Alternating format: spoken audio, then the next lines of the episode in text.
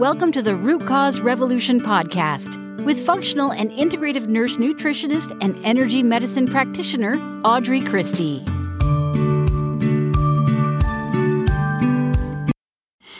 Hey, friend, how many people do you know that are on statins? Cholesterol lowering medication. That's what we're getting into today in episode 304 of the Root Cause Revolution podcast. If we haven't met, hi, I'm Audrey. And I am so excited you're here. If this is your first time listening, welcome. I'm a root cause clinician and I specialize in helping women to stop masking symptoms, start healing from chronic issues, autoimmune diseases, all of those things. I work with many people who have tried it all and still aren't at the level of health and wellness that they desire and more importantly, deserve. So if you're tired of band-aids and ready for real healing solutions, you are in the right place. Today, like I said, we're talking about statins in a way we have never talked about statins before. Do you get annual physicals?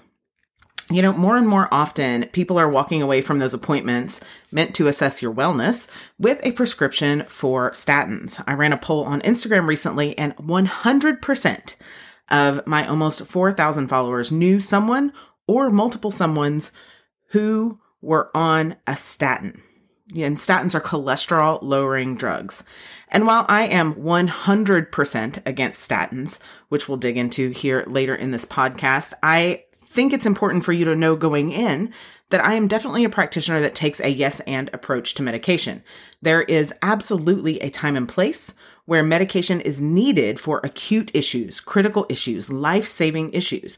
Where it fails, where it's not useful, is in chronic issues or issues to which science has been skewed, you know, and or the drug is just wrong. It's also not useful for lifestyle problems.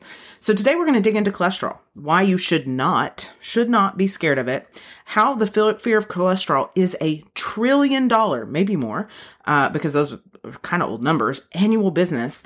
And we will talk a little bit about um, what you should and shouldn't worry about instead of cholesterol and how you can fix that because statins don't even do a good job of masking the symptoms of high cholesterol, much less improve your risk uh, of a, a cardiac event.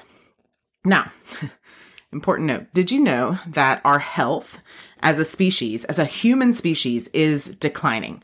We are in an obesity epidemic medical clinical de- decision making and even nutritional science is heavily influenced by vested interest of the two big F's. One of them's really a PH, but it sounds like F. Big pharma and big food. Let that sink in a minute.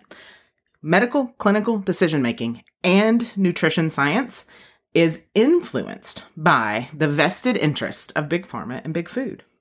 So if we continue to move down that same path, continue on our current trajectory, if you will, humans' health will only get worse. And it is getting worse. It's gotten worse over the last decade, two decades, particularly in America, but also in heavily Americanized regions throughout the world. In America, we've lost two whole years off of our life expectancy. And on top of that, the end of our lives as Americans are riddled with chronic disease. Our health as a human species is regressing, is moving backwards. And I think a lot of people would find it very interesting how much influence big food and big drug companies have on the way that many of us have thought and were raised on both health and nutrition. It's everything from curriculum in medical schools to studies that are published and, you know, taken as gospel to policy to the World Health Organization, all directly influenced uh, by big pharma and big food. 19 out of 20 members of the committee that determined the 20 through 2025 dietary guidelines have financial ties to pharma and big food, with ILSI, the International Life Sciences Sciences Institute being the largest. Think of the ads on TV. Even our ads on TV are programmed by food companies and pharmaceutical companies. These entities have zero interest in your health. They are there to profit, period. And they do that through some fairly deliberate deception. Um, and sadly, it's pretty well legal and acceptable, right? And you might be thinking, like, Audrey, get off your soapbox. What does this have to do to, with cholesterol? And you're right. I am on a bit of a soapbox. and I'm going to do a whole, um, podcast on all of the things that I'm talking about here. But let's talk about what that has to do with cholesterol. Let's think back. I'm going to tell you a story that took place around 1920 to 1960. During during those 40 years, there was a huge uptick in heart disease in the US. And this was, I mean, honestly, full transparency before we realized that tobacco was such an issue as it is. Smoking clearly played a role in heart disease, but we're just looking, you know, at the nutritional side of things alone here, and we'll talk more about that later. There were two lead scientists. One, Ansel Keys, American uh, physiologist. He thought that saturated fat was the main driver of cholesterol and heart disease. The other scientist was John Yudkin from Britain, and he thought that sugar was the main factor in heart disease. Ultimately, Keys won that battle. Um, not not based on the science. If you go back and look at the studies, it was actually John Yudkin's study that was uh, in favor of sugar being the cause of heart disease that was legitimized, true, like from a scientific statistical standpoint. Ansel Keys was not, but Keys ultimately won a public relations battle to change the dietary guidelines. Now, this happened again not because the information the data, the science pointed to cholesterol and saturated fat as the issue, but because the sugar industry lobbied, it was very powerful and it supported Keys, and they were able to discredit Yudkin and on a on a public relations uh, arena in the public relations arena. And so that resulted in dietary guidelines in the United States and the UK um, around 1977 changing to limit 30% of calories from fat and less than 10% of them from saturated fat. This resulted in people automatically increasing their carbohydrates.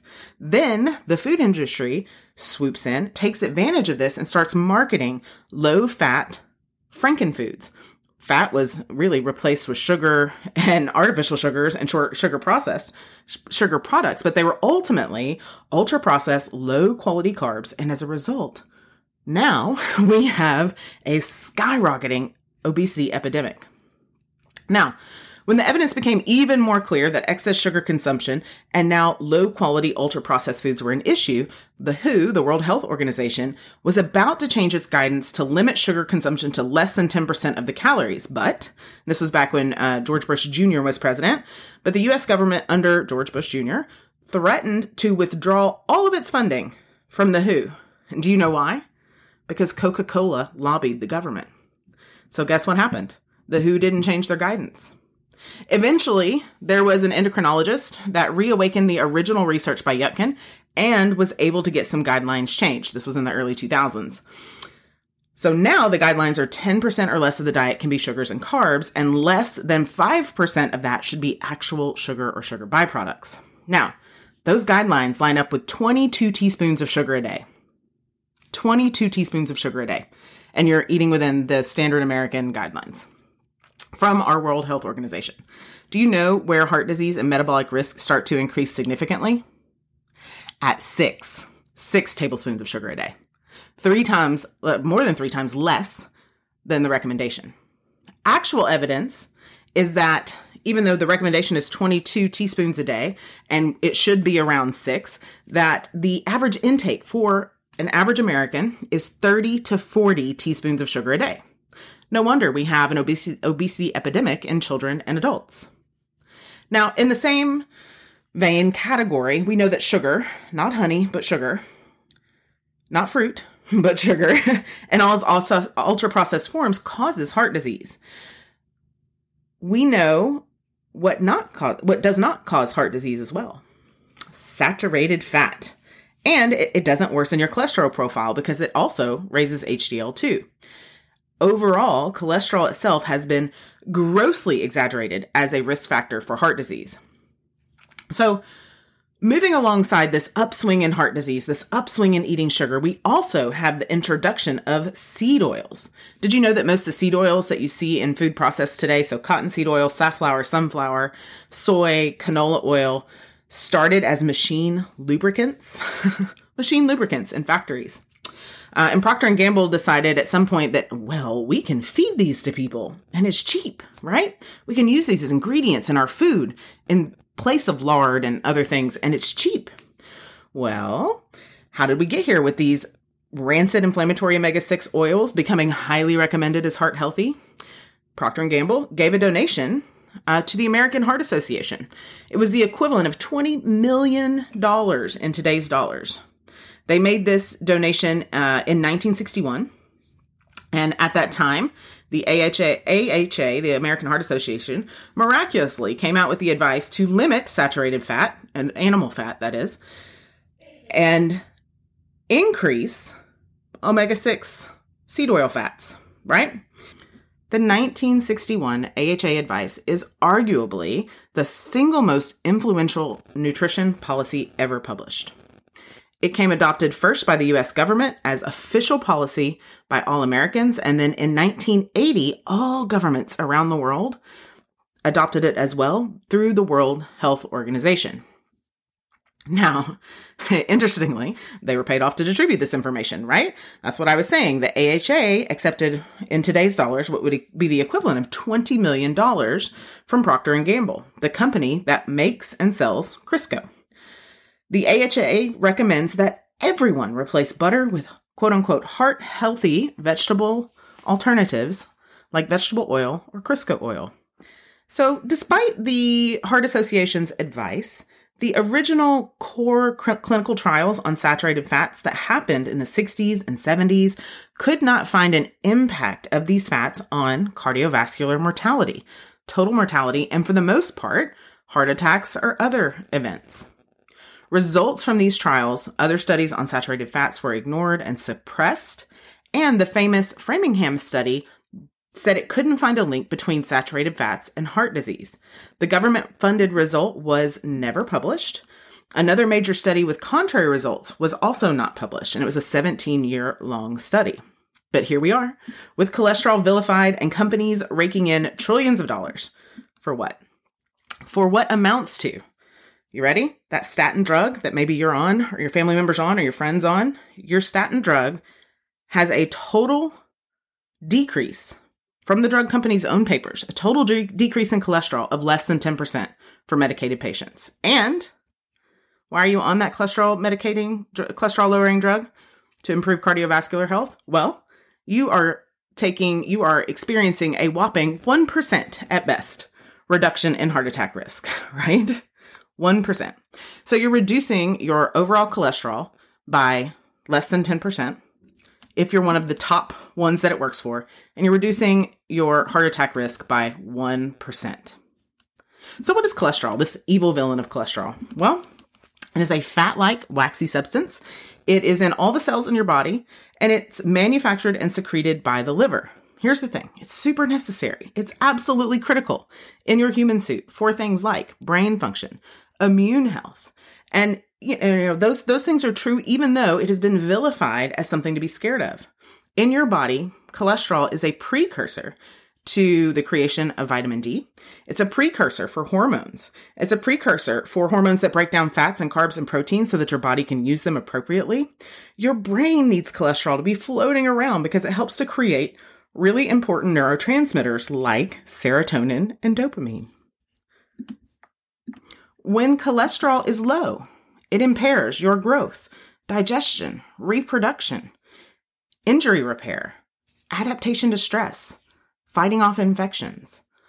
Cholesterol also waterproofs your skin by keeping your body fluids inside, where they belong. It keeps you from dehydrating into a human prune and it keeps your brain healthy. Keeping your brain healthy actually requires a massive amount of, of cholesterol and limiting your brain's ability to make cholesterol, like using a statin drug or any cholesterol lowering drug, visibly shrinks it. They can scan, do brain scans and see it visually shrinking.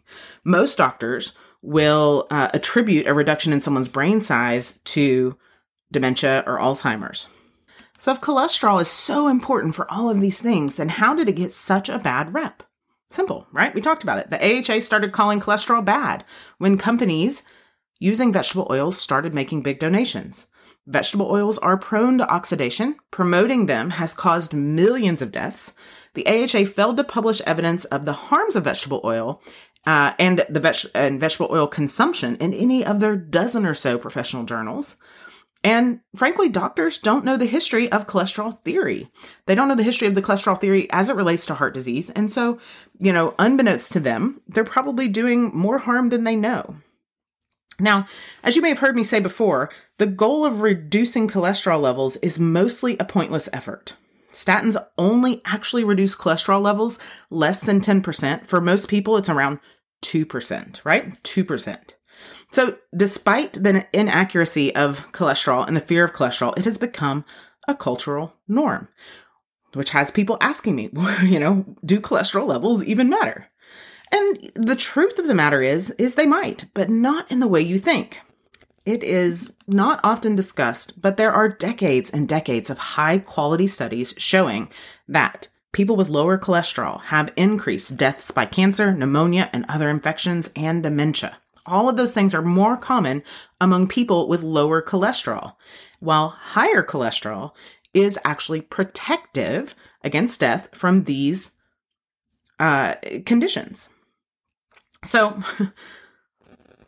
some people would attribute that to good cholesterol versus bad cholesterol. And there's a lot of talk about my good cholesterol is this and my bad cholesterol is that. Here's the thing it's all just cholesterol. The idea that there is such thing as good cholesterol and bad cholesterol is simply fictitious. It is a fiction manufactured to manipulate consumer behavior and nothing more. In fact, the evidence suggests that if anything, on a seed oil free diet, higher HDL and LDL are protective against cancer and infection, including the one that everybody worried about for three years, right? HDL stands for high density lipoprotein. It's the one people usually call the good cholesterol. Again, cholesterol is cholesterol. Um, I've heard a cool reference for it, and I think I've shared it with you before. You can think of it like a hybrid car. It's small, it drives around, picks up cholesterol particles, and takes them to the liver for disposal. The LDL, which is what most people call the bad cholesterol, is more like a suburban or like a big passenger van. It transports cholesterol from the liver to the peripheral tissues for uptake and metabolism by cells. LDL picks up the loads that HDL can't, right? Because we have a little hybrid versus a big suburban or a big passenger van. So it has the ability to oxidize in the arteries, and that creates sticky areas that catch calcium, fatty deposits, fibrous stuff, and turns them into those plaques that lead to heart disease. Now, the important part here, the kicker here, is that, and, it's really key to losing the fear around cholesterol and learning to love your LDL, actually lies in understanding that only oxidized LDL causes heart attacks and strokes right? Let me say that again. Only oxidized LDL causes heart attacks and strokes. Regular, healthy LDL does not damage your arteries, does not build up in fatty plaques. Meaning, no matter how high your LDL is, if none of your LDL is oxidized, you won't get heart attacks or strokes. And on the flip side of that, no matter how low your LDL is, if it's oxidized, you will be predisposed to heart attacks and strokes. It's not about the amount of cholesterol that you see on the lab number, it's about the oxidation of cholesterol. And we'll talk more about that with the seed oil information in the next episode. Hopefully, this information is beginning to seep in, to open up a door to help you understand that your cholesterol number alone does not matter. And armed with this information, you know, you now know that cholesterol pills don't help anything because lowering your cholesterol does not fix this issue. This issue is oxidation. No matter how high your LDL, no matter how low your LDL, if it is oxidized, you will get heart attacks and strokes. And if it is not oxidized, you won't. And, you know, kind of the pushback to that tends to be, well, what if you wanted to be safe? Just an extra layer of security. And here's the thing taking statins are not benign safety nets. And, you know, moreover, bless your doctor's heart, he, he doesn't know he's probably taking a statin too. So, the reason not to take a statin, even as a safety net, besides the fact we've already covered that they don't work, they're ineffective, and the whole reason they were created is built on a house of lies, but also your brain needs cholesterol and a lot of it. So building a healthy brain, building healthy brain tissue uses tons of cholesterol, more than any other organ. It's 2% of your body's weight. Your brain is 2% of your body's weight and holds about 25% of the cholesterol in your entire body. And your brain has to make all of its own cholesterol from scratch. So whatever your blood cholesterols may be, that cholesterol will not help your brain. Cholesterol in your blood can't get past the blood brain barrier to enter your brain. But guess what does? statins. Statins can get past the blood brain barrier. That's how they block your brain's ability to make more cholesterol. Now, many companies make a statin. Some of the more popular brand names are Lipitor, Crestor, Crestor, excuse me, Zocor. Um, the the generic name will also end it will always end in statin, right? Simvastatin. Um, each statin impacts your brain in a different way. So Zocor might give you headaches. Switching to Lipitor may make those headaches go away, or vice versa. But the absence of pain does shouldn't shouldn't lull you into a, a sense of safety, thinking that that drug is safe. Shrinking brain cells cause zero pain, but it does cause a loss of brain function and losing brain function can sometimes cause, you know, obvious problems, immediate problems like amnesia starting shortly, shortly after uh, starting the drug, or much less obvious problems um, that you just assume are part of normal aging, like forgetting where you put things or walking into a room and forgetting why you were there. So, as an example of uh, this brain function and how size matters to your brain, um, there's a part of your brain called the hippocampus, and the bigger that part of the brain is, the better your ability to learn. The hippocampus helps you to form new memories. If your hippocampus shrinks, you lose the ability to learn. People with Alzheimer's, for example, they show a loss in volume in this area of the brain early on in the course of the disease. Now, without cholesterol, in a very similar way, the brain cells shrink and die. And there are studies of popular drugs like simvastatin um, and it shows that it actually prevents your brain from creating new memories. I'll also tell you that statins are learned are, are used in lab animals to create learning disabilities and memory disorders. Now, full transparency, they use a much higher dose, right? So you won't slide into dementia with just a couple of months of taking a statin. But with cholesterol depletion, you are on the fast track to Alzheimer's taking statins speeds cognitive decline. It speeds cognitive decline even more in patients 65 or older. And remember, to what end? Because it does not prevent heart attack or stroke. Does not prevent it.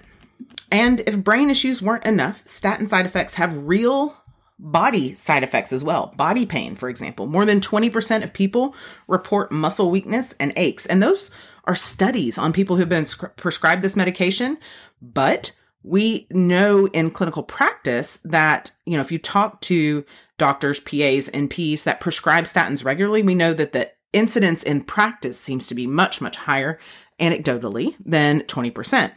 So remember, again, statins have now been the most prescribed medication for the last 20 years, and we have seen zero meaningful reduction in the incidence of heart disease. So that tells us that, you know, at least correlates with um, the approach that we're taking is absolutely wrong. Now, I feel like I've said a whole lot of bad news, but there is some good news here. The good news is that stopping statins reverses many of the side effects. The bad news is the longer you've taken the statin, the more severe the damage, and the longer it may take to recover lost function.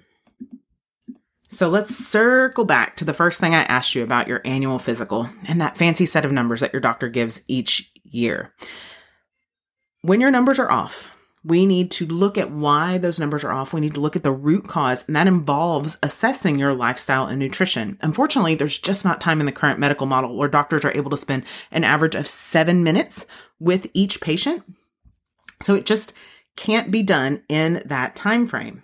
Know that when your cholesterol levels are off, it is more about have you been ingesting higher levels of omega 6, ultra processed foods, too much sugar, overeating in a single sitting? Are you enzyme deficient? Do you have other drug residues that might be an issue?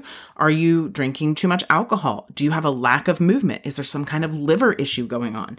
These are far more important than your cholesterol. And your cholesterol could be pointing to these things, or it could just be pointing to high cholesterol and a big brain, right? Again, the important part is, is the cholesterol oxidized or not? And those questions that I just asked, omega-6, processed foods, too much sugar, etc., those are all qualifiers that can tell us if that is oxidized LDL or not. It's critical and life saving with cholesterol when you look at the whole picture and don't just assume that the cholesterol needs to come down. That's dangerous just to bring it down. And as I've mentioned throughout the episode, we don't have a way to do that, right? We can lower it a point or two, maybe 2%. maybe up to 10%. But we're not changing your cardiovascular risk by playing with that number on the lab report. The bottom line here is don't fall prey to the fear of cholesterol. That's the wrong thing to be afraid of. It's not going to help to lower your cholesterol number if you don't make other changes. Next week, we will talk all about how to make changes to make sure you're not oxidizing that LDL. We'll dive deep into that. We'll also talk about seed oils um, and what to do instead. So, as always, thank you for listening. I hope you found this insightful and interesting, and hopefully, it sparked a new level of interest in your health and wellness. Again, thank you for listening, and I'll see you next time. Thank you for listening to the Root Cause Revolution podcast. Be sure and subscribe on your favorite podcast provider. Ratings and reviews are always appreciated.